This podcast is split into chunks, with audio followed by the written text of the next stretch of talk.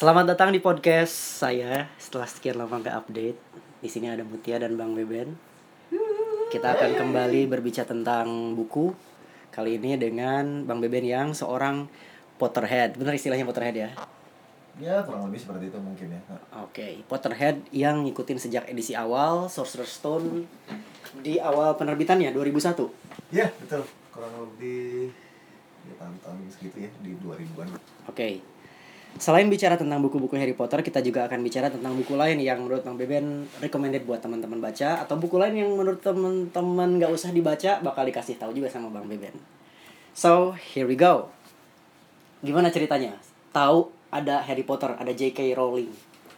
Dulu awalnya nggak sengaja ya. Hmm. Dulu itu saya kan kerja di ya sebelum di sekarang ini profesi sekarang ini dulu kan memang kita memang dari kampus itu suka di majalah dulu ya. Oh. Di kemudian karena kita punya akses ke literasi baca-baca kemudian dan, dan sebagainya Iya.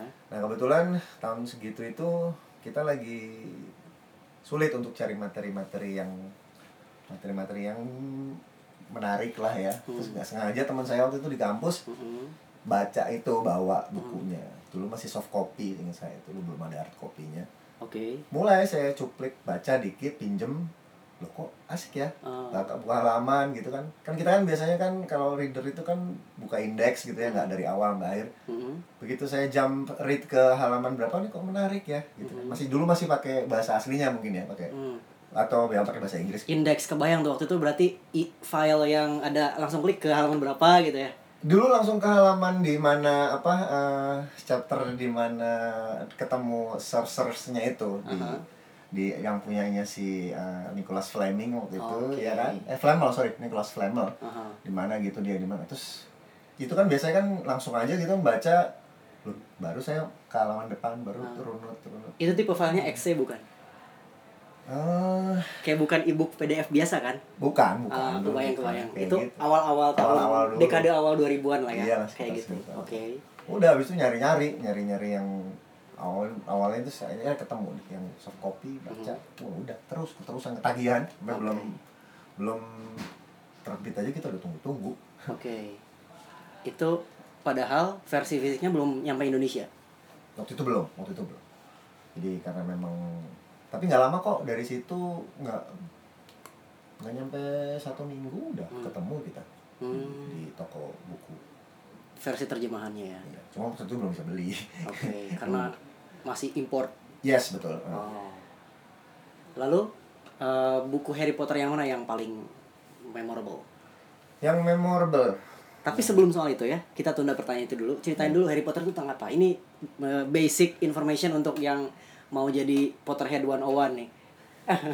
Oke, eh, Potter tuh sebetulnya secara sederhana itu tokohnya tuh ya dia itu anak biasa yang yang lahir dari sebuah kejadian luar biasa. Nah kalau ngikutin dari awal tuh sebenarnya dia tuh orang yang nelongso, nelongso tuh apa ya kayak sedih terus jadi kayak jadi korban menderita di awal-awal tapi ternyata dia tuh punya potensi yang besar dan Iya. kemudian orang me- dalam konteks ini kan Uh-huh. kalau lihat settingnya kan adalah banyak sihir, magic, tapi Iya. kan ada banyak pesan-pesan sebenarnya di, di bawah dan simbol-simbol sebetulnya sih. Oke.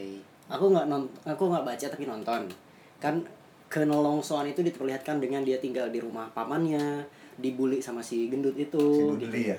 Dudley. Heeh. Oke. punya. Tapi ternyata dia adalah sosok terpandang di dunia persihiran gitu ya. Terus musuh utamanya tuh si, Si- Voldemort itu gimana ceritanya? Kenapa harus dia yang jadi musuh utama dan apa pertarungannya diawali dari apa gitu? Sebetulnya Konfliknya. eh, Voldemort itu sudah ada se- eh, jadi satu generasi, jadi itu generasi ayah dan ibunya sebenarnya itu awalnya di, di di itu cuma kan karena dia punya pengaruh yang terus dan si Harry Potter ini adalah eh, sebagai penghambat terakhir si Voldemort itu berkuasa sebetulnya awalnya. Jadi Ya misinya berkuasa di dunia sihir si Betul, Voldemort. si Oh. Voldemort ini. Yang menghalangi orang tuanya Harry Potter. Harry Potter dan kemudian jadilah si uh, sosok Harry Potter ini uh, jadi penghambat yang terkenal di dunia sihir dan kemudian kebangkitan dari Voldemort itu kembali lagi ke sana Ah, uh, itu terhambat oleh adanya Harry Potter dan kemudian berkembanglah story itu dibangun perlahan-lahan Voldemort kembali ke dunia sihir setelah dia eh, pecah gitu ya, betul betul memecahkan nyawanya ya betul. agar abadi. Eh, salah satu oh itu kalau itu dari ininya Horcrux ya dari Horcrux. kayak Horcrux yang dia punya itu yang ada ya. tujuh ya Ya betul, itu Ah. kan dia ada sebuah eh, semacam cara ya dia Hmm. untuk bagaimana bisa mortal jadi immortal gitu kan. Hmm. Jadi setelah dia ma ma- ya kan eh, satu pertama itu kan eh, nyawanya dia dibagi-bagi yang pertama Hmm. itu handicapnya oh. kena Harry Potter ini ya Hmm. karena ibunya melakukan sihir yang melindungi anaknya, melindungi Harry Potter ini gitu kan. Nah, terus tapi dia kan dia ada punya kesempatan berulang-ulang untuk kembali kembali kembali berkuasa gitu. oke jadi Betul. em, Harry Potter ini salah satu Horcruxnya itu spoiler nggak kalau nyebut kayak gitu Enggak lah, itu kalau itu belum tayang saya pikir spoiler kalau ini kan bahasan mungkin ya kayak gitu, Ah. gitu Mas Reza. oke jadi buku Harry Potter yang mana nih yang paling seru Kalau saya suka di jadi gini, saya mau cerita antara pembaca kalau nonton film itu kalau baca duluan tuh banyak Ah. kecewanya biasanya Oh, ya? antara imajinasi kita sama apa yang Abang juga gitu? divisualkan tuh ada banyak perbedaan. Yang senang saya itu adalah buat saya tuh em, berkesan karena antara antara visualisasi dari baca kita dan dan menonton filmnya Hmm. yang teknis, editing dan lainnya itu adalah yang Prisoners of Azkaban kalau saya. nomor 4 Ah, Eh, tiga ya? Saya isi tiga atau empat ya. Tunggu dulu kan ya sekitar tiga tiga ya.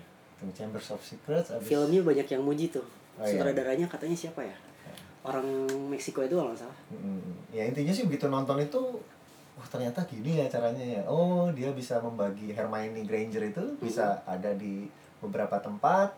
Kemudian ya karena ada satu alat, tapi kan itu kan visualnya susah ya, bisa bisa di sini di kelas yang ini. oh di bukunya begitu Iya, nah itu Oh. begitu kita oh maksudnya gini gitu Oke. kita baru ada penjelasan yang ha, uh, enlight kita lah sebagai pembaca Berhasil Aku secara pribadi kita berhasil divisualisasikan gitu. oke hantu hantu dementornya feels Iya. Sesuai? Iya betul. Itu juga lumayan lah kita Hmm. ada oh kayak gini. Kita expecto patronumnya dia oh kayak gini bentuknya. Itu ada mantra spell untuk menangkal dementor itu tadi. oh Expecto patronum gitu. dementor ini penjaga Penjaga Azkaban. Azkaban. di dalam Azkaban ada pamannya Harry Potter Si- dia itu eh, Sirius Black itu eh, ini apa God Godfather apa ya kalau dia itu kayak Godfather lah kayak orang yang dipercaya untuk gantiin orang tuanya. Kayak wali murid mungkin ya eh wali Oh. murid wali ya mungkin ya kalau kota sekolah ada orang Ah. tua ada wali murid jadi pengganti itulah kurang lebih gitu. Tapi Ben juga cerita soal edisi kelima Half Blood Prince. Itu ada cerita khusus. Half Blood Prince itu sebenarnya fokusnya ke apa namanya ke- karena beli di luar negeri Iya itu tadi karena beli di luar negeri pakai waktu itu kalau kita ke luar negeri tuh dapat namanya biaya perjalanan dinas gitu ya Benar. biasanya dapat dapat SPJ lah gitu Heeh. itu saya sampai eh, dan kita jarang memang nggak ke Hmm. luar negeri itu ya tapi saya ikhlas ikhlas aja tuh buat beli bukunya itu Wow. karena emang waktu itu konteksnya waktu itu belum masuk ke Indonesia versi cetaknya Aha. dan biasanya kita kalau udah kayak, kayak tadi yang Mas Reza bilang di awal ada versi apa XC dan lain sebagainya itu Mm-mm. biasanya kita nggak semuanya Aha. biasanya cuma kayak berapa halaman aja Oh, gitu loh kayak gitu. sesisanya suruh beli gitu kan jadi Preview. kita harus beli preview ya Hmm. saya harus beli Hmm. nah itu kita saya waktu itu pribadi rela bayar itu buat pakai uang jajan saya lah gitu deh benar benar dan sampai sekarang terjaga ya buku itu jadi artefak masih masih ada dan uh, dia ada juga sih yang kayak anak atau ini saya yang baca juga ada juga Oke. tapi biasanya mereka bukan baca awal ya Ah. mereka nonton film terus Oh, baca gitu oke berarti segila itu ya abang dengan Harry Potter dengan Iya. Iya. bukunya aja atau dengan penokohannya atau main cosplay juga mungkin atau Oh enggak sampai cosplay tapi lebih kepada cara pikirnya si Rowling tadi terus bisa bikin buku Ah. bisa mengin- bisa ya menginspirasi meng- cenderung menghibur sebenarnya ya, memberikan Oh. semangat gitu ya kalau orang oke yang emang semangat apa yang didapat? Semangat bahwa ya eh, hidup tuh nggak melulu susah kalau dibilang susah terus gitu Hmm. ya. Kan hmm. ternyata juga proses itu juga bisa ada naik turun gitu kan. Hmm. dan ujung-ujungnya ya yang ya kan itu kan happy ending ya. Oke. yang kalah eh yang kalah itu yang jahat kan gitu ya. Iya iya. Di di penokohan ini. Ya ya itulah semangat semangat seperti itu yang yang perlu kita bangun. Half Blood Prince itu soal tentang ini ya si Edward Cullen itu ya aktornya kalau di versi film Sirius Black eh bukan bukan itu yang Cedric Diggory Cedric Diggory itu yang ini yang nomor 4 itu ya yang uh, trofi apa namanya Oh, Goblet of Fire. Ah, Goblet of Fire ya. Nah, Oke. kalau yang Half Blood Prince itu yang si sebenarnya Half Blood Prince itu kan yang dijuluki Half Blood, Prince itu si Profesor Snape. Oh, gitu. Profesor Snape yang gurunya yang potion teacher, Benar. ya kan? Yang Ah. potion teacher yang ternyata itu adalah kalau dirujuk ke belakang sobat dari ibunya Oke. Potter. Gitu. Oh. Gitu. Tapi dia antagonis ya. Sebetulnya kalau kalau ditelaah banget ternyata dia nggak antagonis. Ah, cuma hanya karakternya saja jadi eh, ada pendekatan apa ya latar belakangnya dia yang kayak gitu-gitu tapi intinya dia dipercaya sama Dumbledore hmm. yang walaupun dia bunuh Dumbledore tapi itu permintaannya Dumbledore sebenarnya Dumbledore Bunuh tuh Dumbledore. Wah, Iya. spoiler lagi. iya enggak lah nggak spoiler lah orang udah pada tahu kok itu Oke.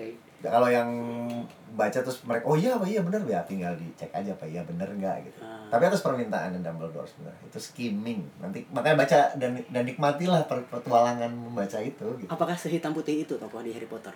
Jahat-jahat, baik-baik. Hmm, enggak contohnya Voldemort jahat banget.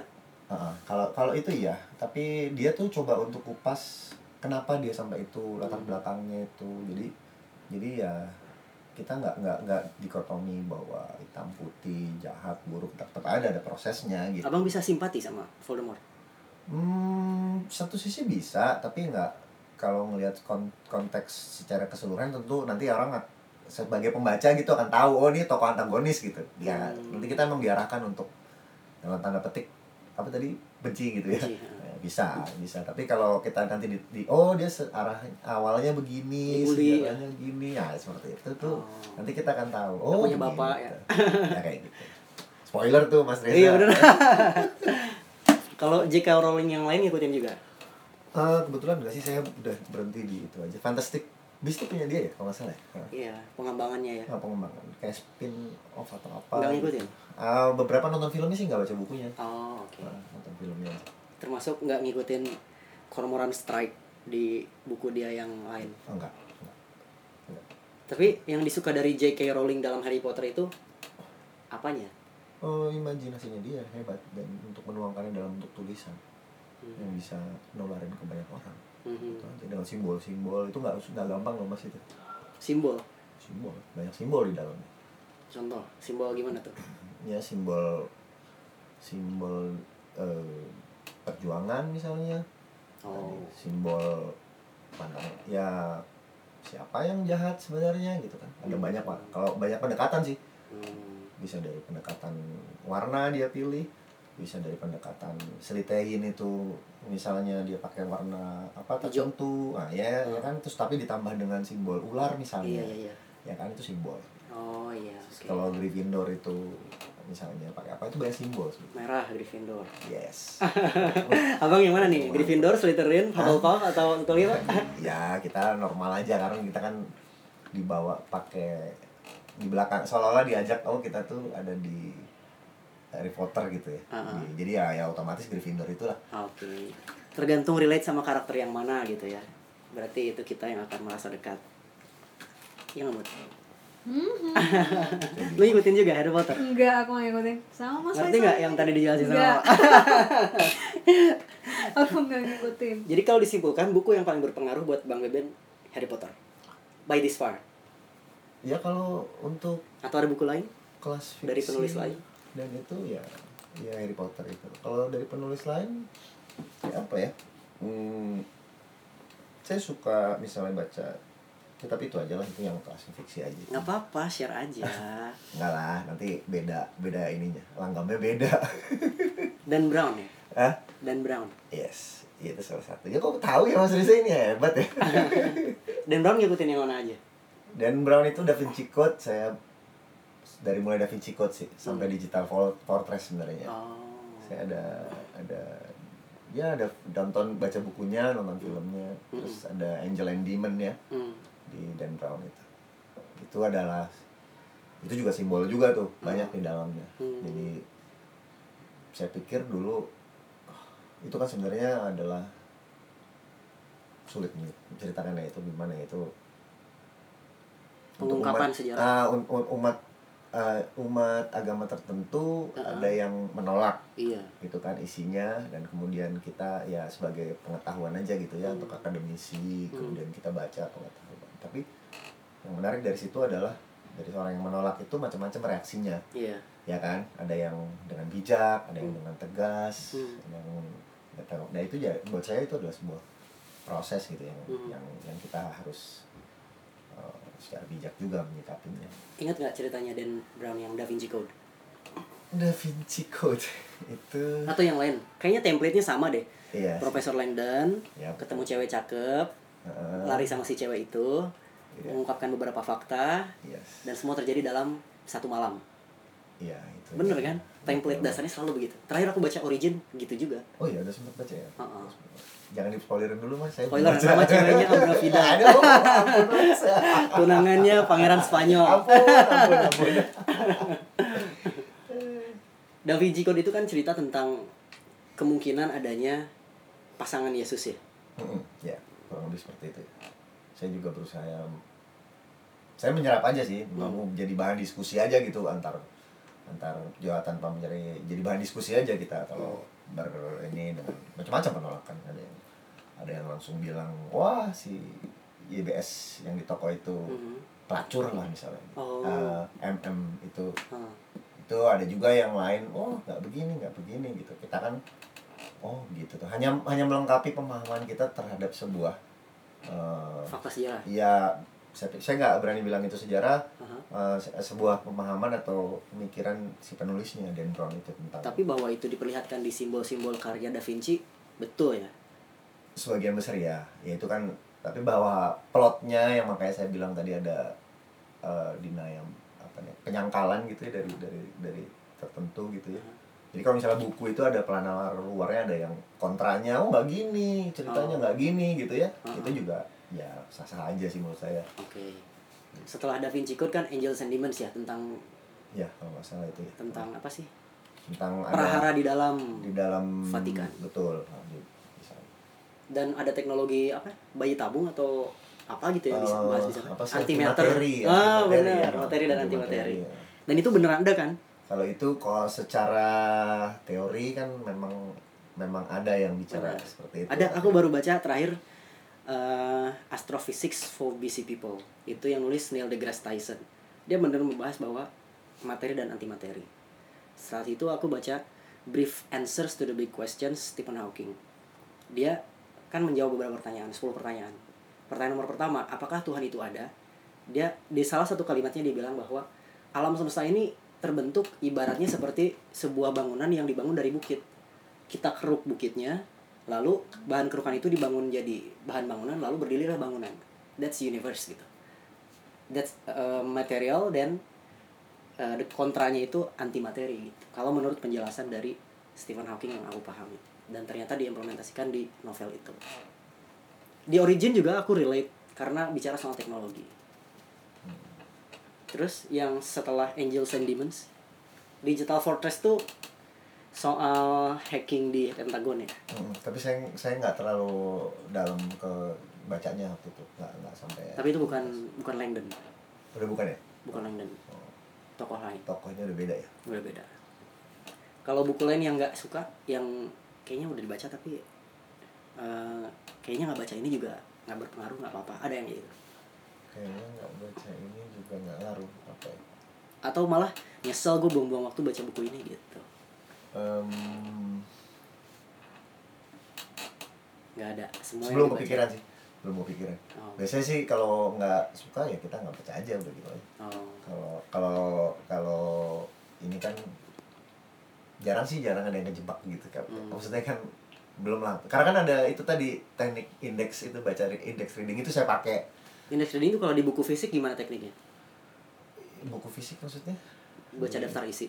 ya baca daftar isi aja biasanya Oh. gitu lihat kayak ini terus ya coba beberapa gitu Hmm. kita mau apa jadi nggak nggak sampai kita terjebak waktu kita habis terus tiba-tiba ini nggak nggak Oke. itu gitu aja sih Sekarang lagi baca apa? Sekarang saya tuh udah ada buku lama, jadi Hmm. saya beli, terus eh, lama nggak dibaca. Apa tuh? Itu em, Karen Armstrong yang nulis, itu pak bukunya tebel itu Aha. soal history of God Oke. eh tunggu dulu itu bukan history of God ya History of God, Eh, War for. Religion atau apa ya? Ada kan Eh, yang soal perang iya, untuk iya, agama, ada Ya, itu yang perang itu ya tunggu, tunggu. saya saya tunggu ya saya cek dulu mumpung ada googlenya di sini Yang terakhir tuh soal compassion. Suka Ada juga dia bikin biografi Muhammad kan, Heeh. meskipun dia bukan muslim ya, betul Heeh. tapi dia bikin biografi Nabi Muhammad. tapi pendekatannya contoh akademis ya dia pakai ada sumbernya dia ada bukunya ada apa namanya dari mana dia tulisnya gitu nih sebentar saya buka buku. Non fiksi, banyak catatan kaki. banyak catatan kakinya jadi kita harus punya punya buku lain dari scholar yang lain untuk memahami itu biasanya gitu Hmm. terus sama dulu saya pernah baca juga tulisannya namanya The Choice Oh, The Choice itu yang nulis Ahmed Didat udah orang udah Wow. nggak ada tuh tentang baca dulu makanya sampai utuh gitu hmm. nah, kita bisa bisa punya perspektif kemudian kita bisa tahu pijakan kita di mana gitu loh Hmm. itu yang menurut saya sih jangan sampai salah paham lah jangan buru-buru menyimpulkan sesuatu itu Oke, ini udah ketemu nih googlingnya. eh nih ini lagi dicari nih sebentar emang agak lambat di sini ya internetnya dan lain lain sebagainya ini nggak pakai potong-potong ya kalau ini ya Enggak, ini langsung di roll di tayangan. Waduh, udah berapa lama tuh durasinya? Ke Mbak Mutia dulu mungkin boleh nggak saya saranin? Lu baca buku mah? Aku nggak baca buku. Kenapa? Hmm, aku cuma satu baca buku Apa tuh? dan sampai habis Apa tuh? perahu kertas udah itu dong. Oh, Udah itu dong. kalau filmnya dipecah dua, kalau bukunya satu aja. Iya. Gue juga baca sih. Tapi bagusan bukunya dibanding filmnya. Setuju. Banyak yang bilang itu terlalu simpel untuk seukuran Dewi Lestari. Iya. Tapi cukup kompleks ya. Iya. Maksudnya nggak sesimpel itu. Iya pokoknya ah berbeda deh. Dan keseringan buku dan film tuh beda gitu. Kalau diterjemahkan ke dalam film Oke. dari buku. Kalau film terakhir apa? Film apa ya? Aduh, Mas Bebe nih harusnya. Masih banyak keluar lagi nelpon. Apa apa ya film terakhir tuh kemarin? Eh, Bird of Prey. Oh, seru. Gue udah nonton. Menurut gue sebenarnya ceritanya biasa aja sih. Tapi memang gue kan sukanya film-film yang perempuan Hmm. yang kuat, yang bisa bertarung itu gue nikmatin. Oh. Dan lucu. Oke. Itu aja sih. Bandingannya film apa? Kalau Bird of Prey. And the Emancipation of the One and Only Harley Quinn. Itu kan judul aslinya, panjang. Apa ya? Kita tunggu Mas Beben aja ya. Mas lagi telepon dan ini durasinya telepon. udah hampir setengah jam, kurang 8 menit. Tunggu aja sebentar ya. So, udah deh sampai sini aja. Sampai ketemu lagi di podcast berikutnya. Selamat kembali bekerja. Oh, ketahuan ini lagi kerja kita. Memanfaatkan jam kerja.